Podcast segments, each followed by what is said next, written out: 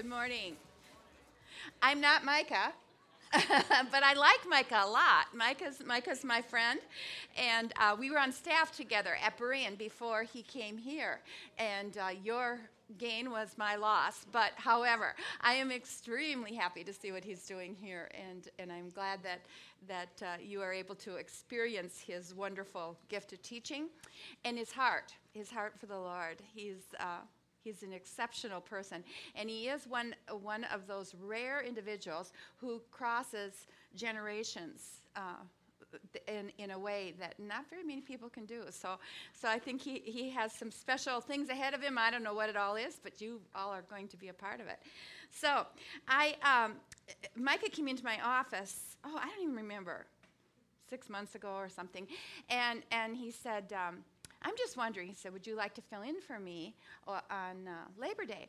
And, and he talked to me about it and kind of told me a little bit about what was going on and, and what kind of an audience I'd have and whatever. And then he said, Would that be fun for you? And that was such a sweet, sweet thing because I thought, Oh, yeah, I, I have been in ministry for a lot of years, but I have never, ever been allowed to give a Sunday morning message to men and women. So I'm going, Yay. it's just really, really special for me to be able to do this. And, and at this uh, point in my life, it's sort of a transitional point in a different kind of way, I'll tell you some of that. Um, I just, it, you just never know. You know, God just loves to surprise us. he just loves to open up his arms and bless us. And, and this is that kind of a blessing for me. So I've just been walking around smiling all morning, and I'm so happy to, to meet you and to, to see the hearts of your leadership. And, um, and see what God's going to do. So, uh, I hope I hope you'll come. Those of you who are new, um, Ben mentioned that a lot of you are new this morning. That you will come back and see Micah, um, but but I will try to uh, give you something this morning from the Lord. Um, I wanted to, uh, th- this is a, Labor Day is, you know, it's kind of a transitional day, isn't it? I don't know if you knew, and, and as an old history teacher, I'll bore you for a minute. Um, it actually started out in 1872 in Canada, and the people were demonstrating for a 50 hour, 58 hour work week they were hoping to get it down to that.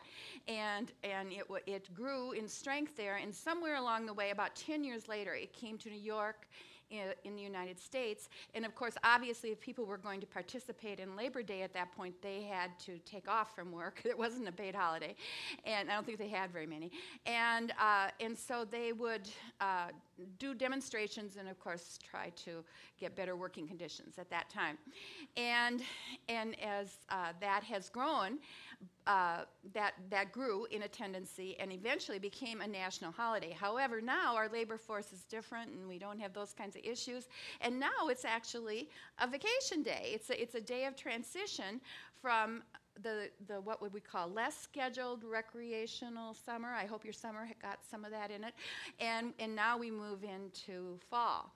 And fall starts school and we, we kind of ramp up our, our planning sometimes. Um, it, it's just kind of a kickoff point, and all of a sudden your calendar gets really, really full, doesn't it? it, it with families, it gets fuller and fuller, and I see families struggling with that more and more, as well as just people in general with this. Um, I don't know what it is.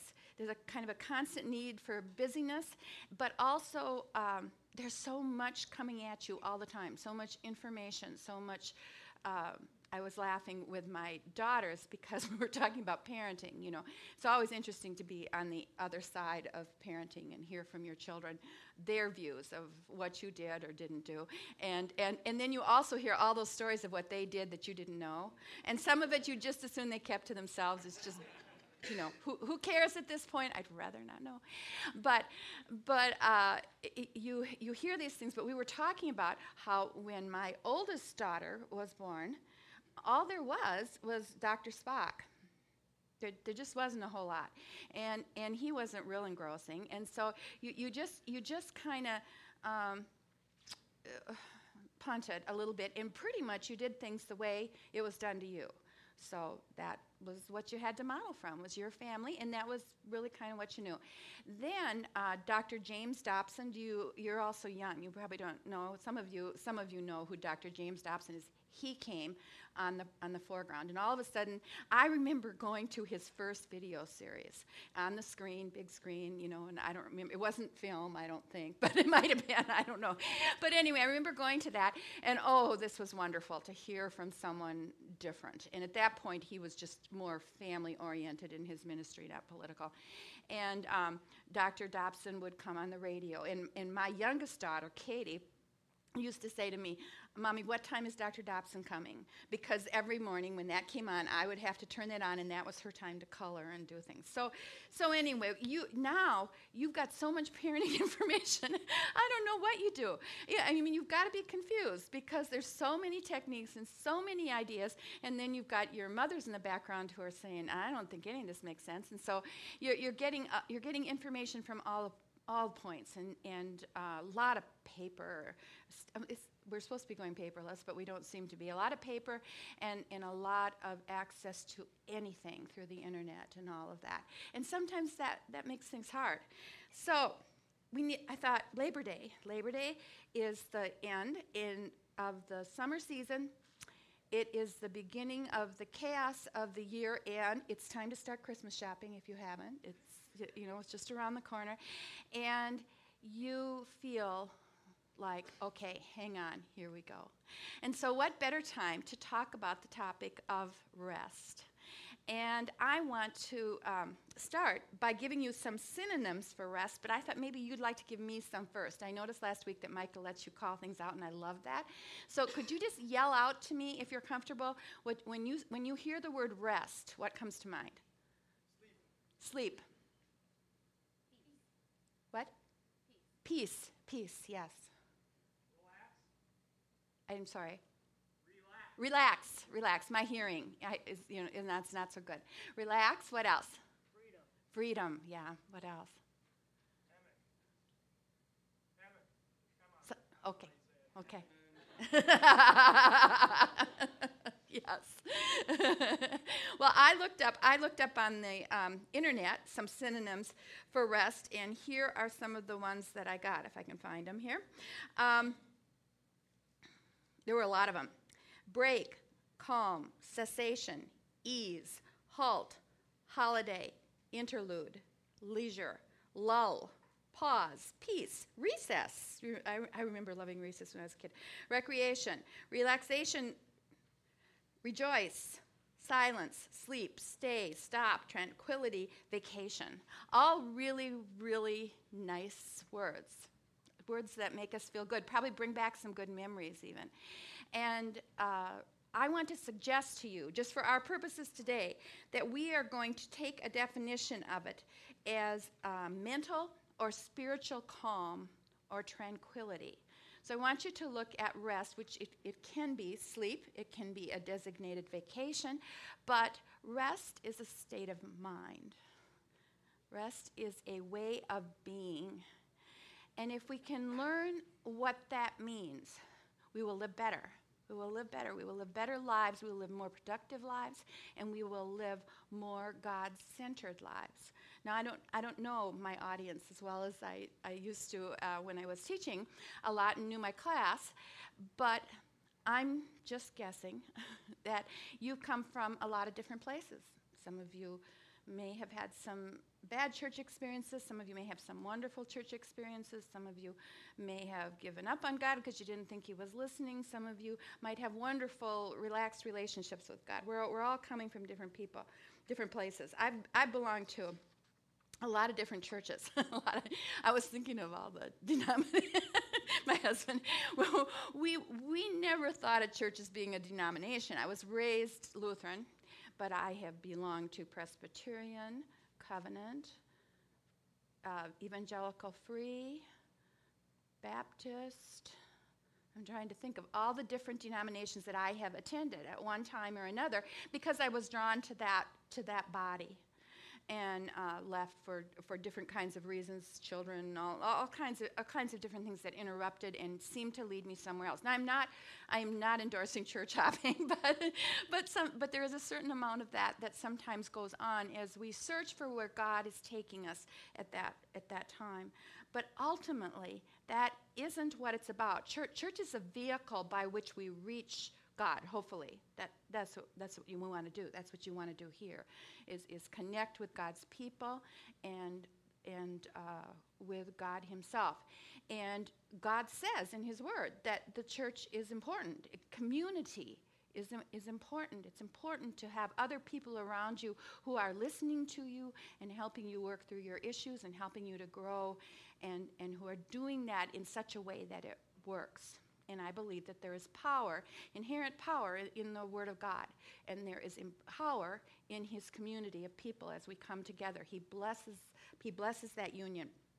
So, um, but I'm going to tell you a little bit about, about my journey. I think of all of us have a faith journey that may have involved many stops, many different places, but the, we are all on a journey, and we all know how it begins with birth and it ends with death.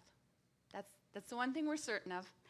But our journey here on earth is a journey that God wants to use to make us better and more aligned with Himself and fit for what, what comes afterwards. Um, and, that, and that's a glorious thing to know that there is, there is an afterwards. So, I want my, my first point, the thing that I want to say to you, is that we know we do what we do because we know what we know. You are driven by what you know. Now, by knowing, I don't mean that, that it's always right. I don't always mean that it's the same thing. I don't mean you don't grow and change in that. But at any one point, you are, you are going to do what you do because you know what you know. So, how do I get myself to a place where I know truth? What is, what is truth? Pontius Pilate, before he crucified Jesus, said, What is truth? He just kind of threw that out there. He wasn't really looking for the answer. However, we do desire to know truth. Well, I, I found truth in God's Word and in the study of God's Word initially. Uh, in my case, I went to a parachurch organization, uh, Bible Study Fellowship, and that was the first time, first time I had ever begun to understand how I could grow personally in my faith. And although I had been churched for many years and I had desired to know things, um, the verse that I want to share with you at this point is Psalm 46:10. Be still and know that I am God. I love that verse. It, if that's what I'd like on my tombstone. I don't know if I've told you that or not, but that's what I want. Um, Be still and know that I am God. It's my life's verse. It's a verse that God gave to me very personally. I came and I received the Lord. It was around Christmas 1970, I guess. 72, thank you. 1972. Um, and, and I, uh, I accepted Christ at that point. Now, I had been, as I said, I'd been in church for years. I'd been confirmed. I took all that seriously. I did. But then I got into college and I, uh, I, didn't, I didn't really know. I was fortunate enough to marry a Christian husband who out you know, in disagreement with God's word, decided that he'd take me on anyway, and and that w- that was a good thing for me. Um, it wasn't that I w- didn't believe in God or that I, I, didn't have some foundational things, but I had. I, I just hadn't found what I was looking for, and I knew there was something more, and I didn't know how to get at it. For the life of me, I didn't know how to get at whatever it was that helped you to begin to know God. So when I went to Bible study fellowship, this was the eye breaking moment. This, this woman up front stood up there and said, You know, you can begin this journey. It's a journey of commitment, but you have to, have to make a first step. And she said, So when you go home today, you can just kneel at anywhere you want to. You know, you might want to get on your knees. You don't have to get on your knees, but if you want to, you can. And, and you can just say, you know, God, I'm a sinner and I don't, I don't feel so great about about my life. Um, things aren't going so well for me. But I am going to now commit as much of myself as I understand to as much of you as I get. And I'm going to ask you to, to give me a chance and, and take control of my life. And I know that I need this. I'd never heard anyone say that before. I didn't know how to, how to get in touch with God. I didn't know the words. I didn't know what to do. So, so I went home and I did that. And then I had a honeymoon with God. It was great. I remember that year. I just, I was so full of it. You know, you really, a lot of times they say you should be really quiet for the first year you're a Christian, but I'm just not ever really quiet. And so, so I, I was just out doing all kinds of things. I remember Billy Graham came to the cities that year, and, and I walked all up and down my neighborhood, invited everyone to come to my house to pray. One person did, um, but but I was just I just was whatever I could do. Anyone challenged me to do anything, I'd try it. Okay, so but this is where my story really began. A year from then, I was pregnant with my second child. I was really excited. I mean, what more glorious thing to become a Christian and then to carry a new life? And I'd already had a, a, beautiful little girl, and I had loved that too, but that was different from this because now I had this, this expectation. This child was a gift from God. This child was being created in a wonderful, wonderful way, and I was just so much more cognizant of it all and so excited. Now, she was born December 29th, but at Christmas, just right before Christmas, I went out and I don't remember what I was doing. I, was deli- I, I know I was delivering some gifts and last minute things with people, and it was a beautiful, beautiful night. And the stars were very, very clear, and it was just one of those perfect um, be- evenings, like a, like a, a card, like a Christmas card.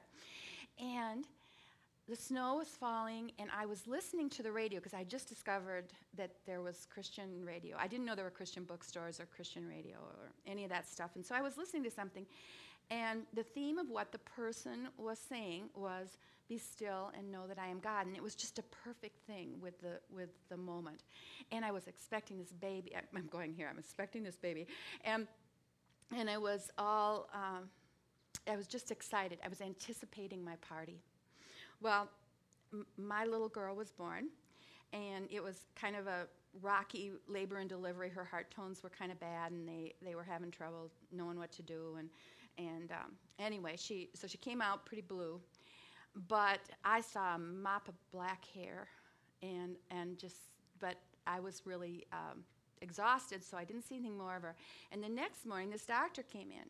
Didn't know him, um, never seen him. I'd been going to this same pediatric group for years, but I'd never seen this man. And of course, he had steely white hair and he had piercing blue eyes and he was in a suit. And I looked at him and he looked at me and he sat down in the chair and he said, Mrs. Hillique, you have given birth to a mongoloid baby. I didn't know what that meant. Couldn't think of a thing.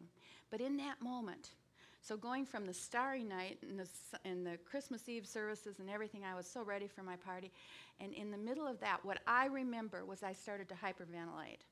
And I remember what seemed like I was in the eye of a storm, like you see a tornado storm. And I got into the middle. And in that middle, a voice, which seemed to me to be audio at that time, said, Be still and know that I am God. And from that moment to the moment to throughout all of the ensuing years, I knew that God was in this. I knew that God was with me, and He went so out of His way to tell me. He gave me what I needed at that moment to accept this thing that I didn't know. Uh, uh, you know, you can imagine all the thoughts that were coming. And um, I'm not going to go into uh, all the details because Micah said I can't talk all day. So I, um, but leave it, leave it to say at this point that, that uh, uh, Lizzie was born with a very, very bad heart condition. And when she was six weeks old, she uh, had her first bout with pneumonia, congestive heart failure. She was in the hospital. And that was the beginning of really six years of a lot of turmoil, a lot of illness, a lot of sickness. But I had my verse, and I had encountered God in a way that allowed me to commit to Him. And that's the first thing I want to talk to you about. To find peace, you need to have commitment. Commitment is something that we all have. We all believe in something. If it's only ourselves, if it's only uh, our families, if it's our work, but everybody's committed to something. What you commit to is what you will come to know because that's your focus.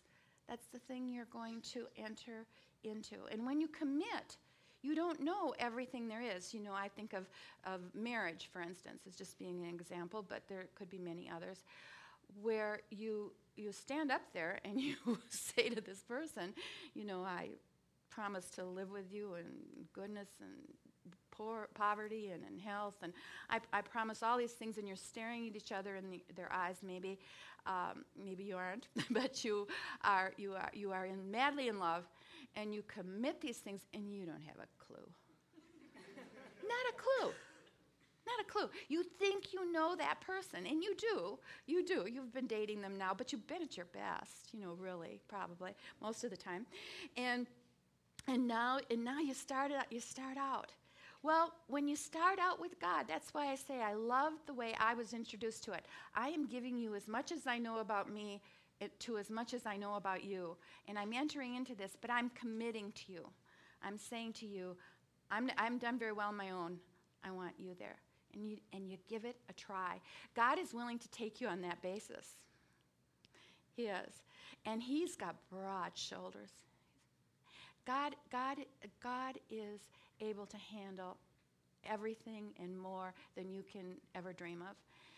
And He's there. He's there in your corner in a way that you will only know, you will only be able to experience it. There's no other way to do it except to, to, to launch out there and to say, I'm going to, I'm going to do this. I'm, I'm going to unite with you. And that's the way it is with marriage, too, if I can say that. Um, because there will be a lot of ups and downs with marriage. A lot of ups and downs. And, and there's going to be even some years, years that are tough. But the statistics tell us that if you hang on, if you hang in there, you're going to be glad you did because it grows it grows. You compete, complete each other's sentences eventually. You know what each other is thinking. You have history. Um, I've been married now for 42. He's, can you? So you're supposed to know. Um, 42 years, 69. I was married in, um, whatever that comes out to. Uh, we were, uh, uh we were young, and we. we didn't know. But in this journey, in this journey of life, it's only bonded us together. Now, I don't know, I can't imagine my life without my husband because he's the only one that knows all these things. It's, it's our children, it's everything. And, and that doesn't mean that, that we haven't had our fights and we haven't had our ups and downs, but it's so worth it. So it's the same with God. You commit to God and you give him a chance and you walk the journey and you begin and you begin. But you can but something as simple as be still and know that I am God is huge. Now, when you say be still to your children, if you think of yourself as, as you, if you have children or a child, if, you, if you've got a child with and you say be still, when, when you think about your tone of voice when you say be still, I don't, I don't know, but I don't think you would probably yell, "Be still." You know, you know, you, you might yell something else, but but not probably. Be still. You often say in a very whispery kind of voice. Be still and know. Be still and know is is be quiet, wait on me, calm down, and think about who I am. I am here for you. I am in control.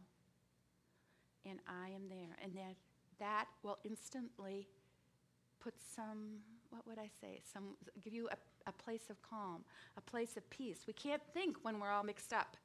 I got all mixed up. My computer wouldn't work when I was doing my outline. I was totally frustrated. And then, and I tried to get help from from a gal in the office, and she didn't really want to help me.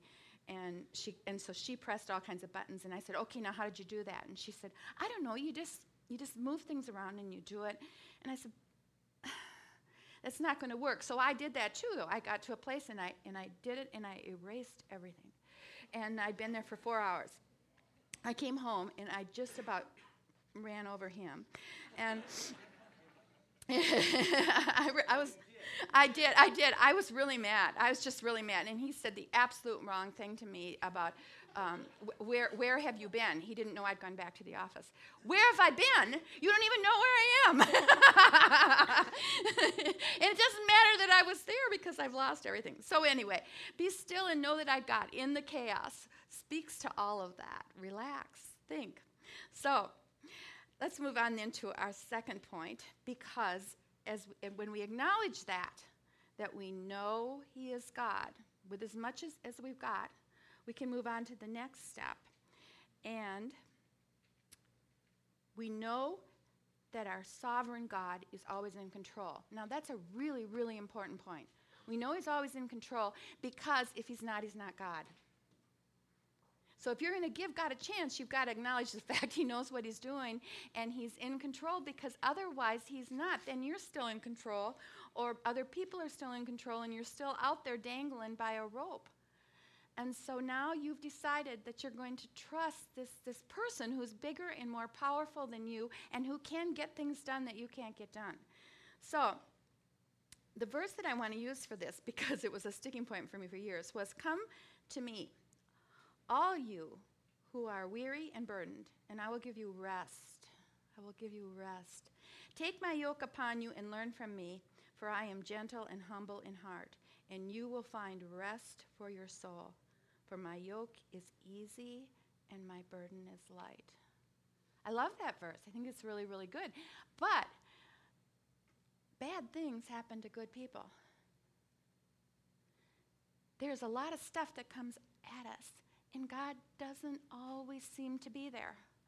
You, you don't hear him. Where's that still small voice? I still give my verse, but, but God, where are you? Why are you allowing these things? Why aren't you changing things? And, and for me, that came at me for years and years with my daughter who was, uh, was ill. She was in and out of the hospital. She developed seizures for lack of oxygen. We had some good years. We had about 10 really um, pretty good years in there. But but it, the first six were very, very hard. And when she started her teen years, they told us she's going to have a lot of problems. You know, you just can't live the way she, the way she she she had a big hole in her heart. The pressure in her blood vessels was enormously high. Her blood was so thick that um, they would they used to thin it. That that's now considered kind of like putting what did they used to put those squealy things they used to put on people to think, I think you use them for fishing. Eels or whatever they were. I don't know. What, what is it that sucks your blood? Leeches, leeches. Yeah, they used to put leeches on people's arms. And, and now they kind of consider this pheresis procedure kind of like doing leeches. But they used to take her blood out, and her blood would be um, just black because it was so thick and it was um, the, the, the, body was saying the kid needs more oxygen so they, it would make more oxygen carrying cells and that would make the blood get really really thick. So periodically they think well we'll try to thin this. Well and, and you know that's neither here nor there but that was a procedure we went through. But when they would try to pull this stuff out it was like sometimes they couldn't even get it out. It would just clot before they could even you know get it out. So, so she had this thick crummy blood and she was the sweetest thing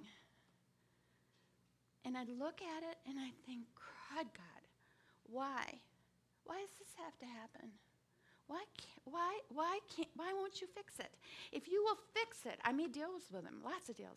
If you'll fix it, I will give all the glory to you. I'll do whatever you want with my life. Please, Lord, just take, let my little girl have a chance, a fighting chance. And it just didn't get any better. Well, so I would read this verse because I liked the sound of this verse, and I'd say, Where's the rest? Where's the answers? Why do these things keep happening? But now I've studied this verse more, and I'm on the other side of a lot of things. But the Jews used to use the word yoke, and do you know what a yoke is for ox, the ox that were pulling in the in the fields? It was it was made of wood. Uh, they used the word yoke for entering in submission to the law. Now, the law was really good. I mean, the law came from God, and it was all right, and it was always good. The problem was that you couldn't keep it, and and the Jews weren't weren't weren't they weren't happy with just ten laws. I mean, you know, we aren't either in the church, are we? We're not happy with just ten laws. We've got to make all kinds of rules, or we just don't feel good. We got to put a lot of boundaries around ourselves and around everybody else, and they better tend to it. And so, so we so we do that kind of thing and the jews were really good at it they wrote whole books you know they had hundreds and hundreds of what you could do and couldn't do and how to, do it and all of that and so this the law which was supposed to bring you into freedom because you just had to keep the rules didn't because you never could. And so Jesus Christ came. We sang a wonderful, wonderful song about that, how he came and took, took, our, took our sins on the cross. And that's, you know, another topic. Maybe Michael will let me come back someday and talk about some of those things. But anyway, the, um, but this yoke, and I'd think, no, it's not easy. It's not light. It's heavy and it's killing me. And then I, I, I was lo- looking up the word one day, and in uh, Greek, the word Christos, which is the, the word for, isn't this interesting? Christos, which is sort of like Christ, C H R E S T O S, is the word for light. Christ and rest. It's both in that word. And, and so we have Christ, which means well fitting. And this is what I came to know. I said to the Lord, All right, if I have to go through all this and my daughter has to do all this, there's a, I, got, I got some rules. I want her to be happy, I want her to be loved, and I want you to use this. I want you to use this. I want to know that this brings glory to your kingdom and whatever. And, and the Lord showed me that I could be her mouthpiece. That she couldn't speak, she couldn't share her story, but I could. I could use that story. And I could teach her of the Lord's sufficiency. So, we began a different journey that changed the way I looked at this. Jesus was a carpenter, and there's a, you know there's a lot of legends and stories we don't know what's true and what isn't. We don't know a lot about Jesus' growing up years. However, he was a carpenter. We know that. So he probably made ox the things that the ox goes into. He probably he was a carpenter. But the thing was that when you were a good carpenter, you fit that that yoke perfectly to the animal. And it wasn't just a one-time deal. You adjusted it. You made sure that, that it wasn't chafing anywhere on the oak's body, that, the, that it could that, it, that the yoke would fit so that the animal could pull easily and efficiently and it would, it would fit. What does that tell us? What does that tell us? The circumstances of your lives are designed for a purpose by God. It doesn't mean that they'll be easy. It wasn't easy to watch my daughter. But they will be right if you pull together with the Lord in the yoke that He has designed for you.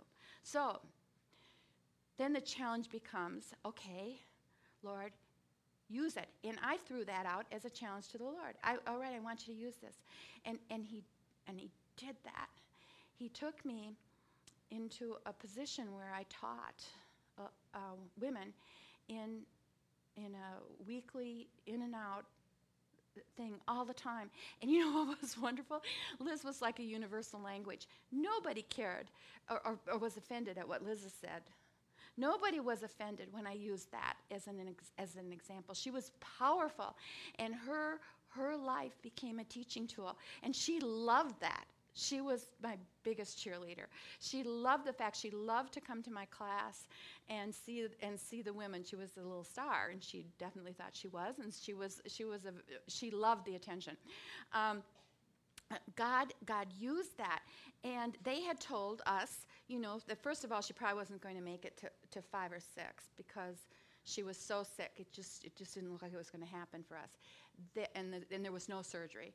Um, then they, when she got to six, they said, okay, you're probably going to have some good years, which I said we did have some good years in there. And then in her teen years, it's going to go downhill, and it's going to go downhill bad. And in her teen years, Liz was very, started seizuring. There was all there was all kind, kinds of problems. Um, but she just kept living. Nobody, you know, got, you, no one had ever told her because we didn't ever tell her how long she was supposed to live. And Liz loved life, and she loved the Lord. She trusted God. She didn't question us when we would say, you know, Jesus understands.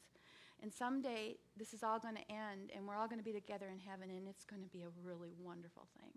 She never, ever questioned that. She believed us. She wanted to, she liked to read the Bible before she, she went to bed. She liked to pray. Sometimes she prayed such profound prayers that I couldn't figure, I couldn't tell you where the language came from. I couldn't tell you how she could have such profound thoughts. And she loved the fact, uh, one time she was seizuring, and she, uh, she, was, it, she was bad. The school called me. She was still in public schools at that time. And I came, and uh, we finally got the seizing under control, and she was on her oxygen. But it was the day that I taught my class, and there just wasn't anybody to step in for me. And so um, she knew what day of the week it was. And I, I, she said, Mommy, you're, you're, you need to go, you, you teach your class today. And I said, Yes. I said, I, I said, but you're more important than that. So I said, I, I, I'm, I'm going to stay here with you. And she said, No. You go. The ladies need their lesson. She said, You go. I'll be here when you get back. And so I left and I gave that lecture and, and I went back. But she was a pillar of strength through all of this. I just, I don't, I don't, I, I couldn't, I could tell so many stories, but, but we won't. Um, the burden of that which is given in love and cared for in love is always light. When a burden comes from the Lord, even though it's hard and you don't understand it and it seems wrong by any earthly measure, when you accept it in love and you, and you handle it in love, it will become light. It's a miracle of God, but because that yoke is designed to fit. My third point is that God equips us. God equips us. And the verse for that, I want to read it because I want to read more of it than I initially gave Toph. I just want to go a little, a little further. Um, Why do you say, O Jacob, and complain, O Israel? My way is hidden from the Lord. My cause is disregarded by my God. Do you not know? Have you not heard? The Lord is the everlasting God, the creator of the ends of the earth. He will not grow tired or weary, and his, by, and his understanding no one can fathom. He gives strength to the weary, and he increases the power of the weak. Even youths grow tired and weary, young men stumble and fall. But those who hope in the Lord will renew their strength. They will, they will soar on wings like eagles. They will run and not grow weary and they will walk and not faint. That was my verse, my empowering verse. And there's so much to learn in that verse. You know, at first, it, it, it seems like it's in um, reverse order, doesn't it? You know, we start out walking and then we run and then we fly. Doesn't it seem like that's the way it should go? But, but God puts it in reverse order in this. We all want to fly. We all want to run, maybe not real far, but we, but, we, but we like the idea that we can run. Do you remember when you, my, my little grandchildren, I just bought them some new shoes for school. And the first thing they said is, Nani, when we get home, we're going to go out in the backyard and we're going to try them out. We're going to run. And they were so excited to get out there. And, and when, when we are healthy and strong, we love to run. And then it's good to walk too. It's good to be able to walk. I'm thinking about. I, I, was looking at some uh, little old lady with her walker. Lizzie had a walker, um, but uh, but you know how they put? Why do they put? I know why they do. Those those green tennis tennis balls that they put on the ends. I'm thinking this poor little old woman who looked like a very elegant woman, and she's got a walker and she's got those stupid tennis balls down there. And I'm thinking, you know, they ought to be able to invent something a little more, uh, you know, less. What would I say? Garish than those bright green tennis balls. Um, but, but she's happy to be able to walk. Um, but this, this, is the way, this is what I think. Um, what God is saying, He's putting it in, in reverse order, and He's saying, when you, when you fly, when you do a flyover, you get perception, don't you? You get a different perception. You get a good feeling of the lay of the land. Do you get the details? Uh-uh. Not all the details you'd have to go down, wouldn't you? But but you but you get to fly over. You get a feeling, and there's a feeling of wonder at that. We all, we all love to fly. We all love that, that energy that, that would come from that idea. Um, and when we're running, we gain strength and we feel strong. When you're able to run, you feel strong. And you, and you, and you gain strength when you're running. So that's, that's a good thing too. So sometimes we do run. But in the end, we have to come down out of the skies or off the mountain peak. We have to stop running because we can't run forever. And most of our walk, most of our life is a walk. And, and, and the Bible refers to, to our, uh, what, what we do in life as a walk, our Christian walk, we call, or, or uh, Jesus says, Follow me. You know, so there's this, this sense of that. Most of it is done on the ground walking. I'd like to say to you, you will walk, you will not walk well if you haven't gained the overall percep- perception. You need to have this become strong. To keep walking at a steady pace, you need to be very strong. And so you need, you need to run. But in the end, you will walk. And in the end, that's where most of life will be lived out in the ins and outs. But God will give you all of these things. He's saying, I will give you perception. I will give you moments of exhilaration. I will give you strength. And I will give you the courage and the tenacity and the perseverance to continue to walk. Lizzie didn't die when she was a teenager. Lizzie died last December 14th, two weeks short of her 37th birthday. For 40 years, including her older sister, I was a mother. And for all of those years, I always had a child. I had a child that needed me, who needed me more as she grew older, not less. A child that made me laugh, a child who made me slow down, a child that God sent to teach me what it was to give up, throw it all in the air, and say, God, I will rest in your will for my life. I will rest in what you give me. And I will laugh and I will cry, but I will hang on. And God has shown me that He is good, that He is kind.